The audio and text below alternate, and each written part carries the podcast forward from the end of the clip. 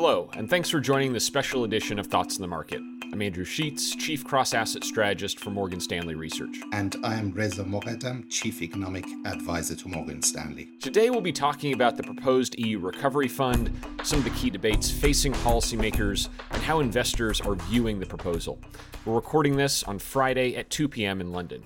Reza, just to catch listeners up to speed, maybe you can start by covering a few high points of the 750 billion euro recovery fund that's been proposed. First of all, it is, I think, a both political and economically significant step. It is politically significant because it's a s- strong signal of solidarity in Europe. Uh, the countries with stronger fundamentals, with financial muscles, such as Germany, are prepared to help countries that have been more severely impacted by COVID 19 and whose economic fundamentals are weaker. Let me give a few details. How does it work? Essentially, the EU countries enable the European Commission uh, to issue 750 billion of long term AAA rated bonds. Uh, that is just over 5% of the EU GDP. They will then distribute this to member states. Uh, about 500 of it will go to grants, so it doesn't have to be paid back. And about 250 billion of it goes in form of loans. The bulk of the funds, and this is where the economic significance comes through, the bulk of the funds will go to the regions and the sectors that have been affected adversely by COVID 19. And some of the funds will be used to invest in green and digital priorities across the EU. So, this idea of Europe coming together, Europe using its joint fiscal power to help weaker regions, you know, this has been something people have been talking about for a long time, about something that would really help and stabilize the European economic project. And yet, here we are in, in 2020, it's, it's only being proposed now. So, what are the forces that have led Europe to, to finally go down this path where there's a more explicit ability to shift money from some of the wealthier countries towards some of the more struggling ones? Europe makes progress, but in small steps. And I think the view about supporting each other has changed. There has been a significant change in thinking uh, in Northern European countries, particularly Germany. And I suppose uh, there are two reasons behind it. There has been questions raised whether the euro area in particular can survive this crisis as a unit. The viability of euro area has been questioned. And uh, secondly, uh, there is also self interest here. The EU as a whole is probably the largest trading bloc in the world. The, the countries in the EU trade more with each other than they do with, say, uh, US or China. So a stronger European periphery is in the interest of all European countries, particularly Germany, when global demand is weak. Reza, also, when we've talked about this, you know, you've mentioned a number of times that you've been very impressed with the structure of the proposal. And I was just hoping you could elaborate a little bit more on that, you know, especially in light of. Uh, what have been some of the concerns raised by by some of the other countries in Europe, countries like Finland or Netherlands or Austria, which have historically been opposed to efforts like this to create more fiscal integration? What I think is clever and very deftly drafted by the by the EU Commission in terms of the proposal is that they have tried to address the concerns of different constituents. For example, green issues and uh, digital investment are very big issues of concern to the electorate of some of the countries you mentioned. And so there is a large amount of spending that is going to be done on that across the Eurozone. Similarly, the Central and Eastern European countries are concerned that they have lower levels of GDP, but they will have to, in some cases, contribute to the budget disproportionately. So, what the Commission has done here is that it has increased the so called cohesion funds that go to the countries in Central and Eastern Europe. So, all these make me confident that there is something for everyone in this, and therefore the negotiations will be difficult, adjustments will be made, but it is likely to go through. And Reza, how likely do you think it is that a deal can be reached by July? And you know, assuming progress, how long do you think it would be until the fund would actually be implemented?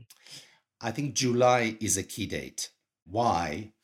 Because Germany takes up the presidency of the EU at the beginning of July.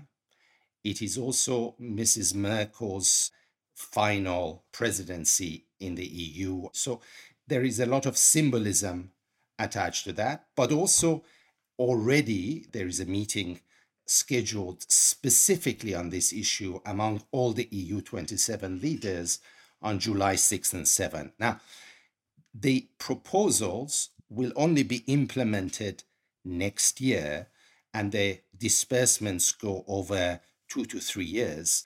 So I think there is a very good chance that it will be done in July. If not, I think September will be the critical time.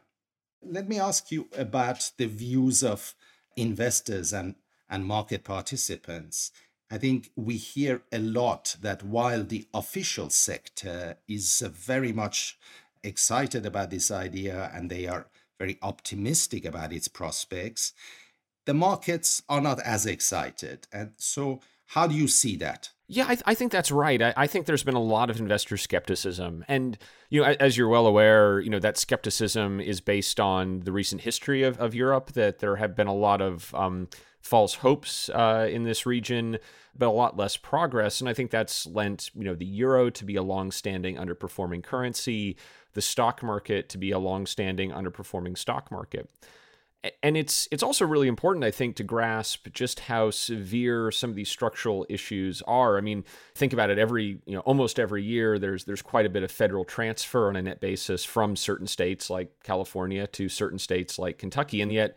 Um, you know, within Europe, that ability to to move money between stronger and weaker regions has obviously been much more constrained by by a number of factors, and it's led to a lot of these vulnerabilities. Vulnerabilities that mean that that government debt in Europe has been far riskier in the eyes of the market than, than government debt in the United Kingdom or or Japan or, or the US. One aspect which is very novel about this uh, uh, proposal is the issuance of a very large stock of safe assets, euro safe assets how do the market participants see this? So I see it perceived as an underappreciated element. And and and at least in a lot of my conversations with investors at uh, you know certainly a lot of US investors, I think there's an underappreciation for how big of an economy the European Union is. It's a it's a bigger economy in dollar terms than the United States. And yet it doesn't have a single common bond. It doesn't have a single common debt instrument like a, a US Treasury. And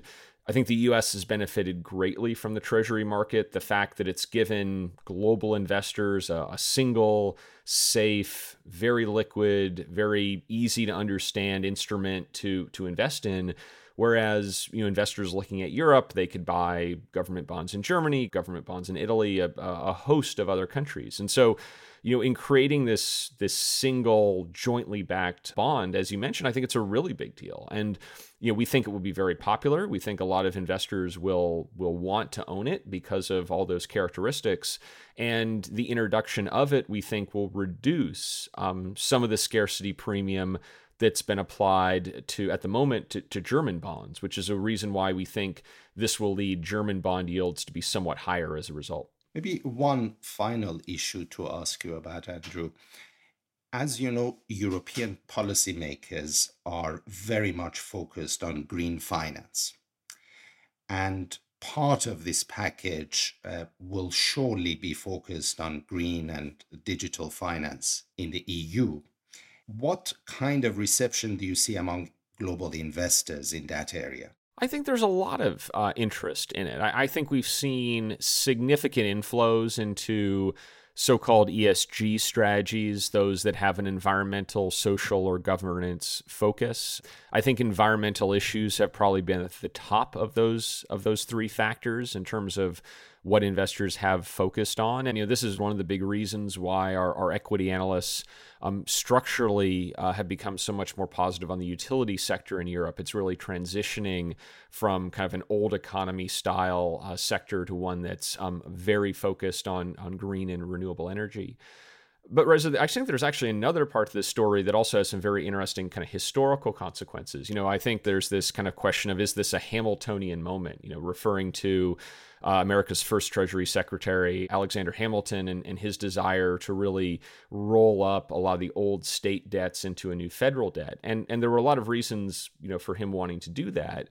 But one of which was that if the states are under less financial strain, there's maybe less pressure on those states or less incentive for those states to go out and do kind of their own tax policy competing with federal tax policy and and that makes it harder to set that federal policy. So, you know, to the extent that maybe one of the bargaining chips in this is that uh, in exchange for taking on more joint issuance, some of the countries have a better chance of establishing a really European wide environmental taxation policy, environmental policy.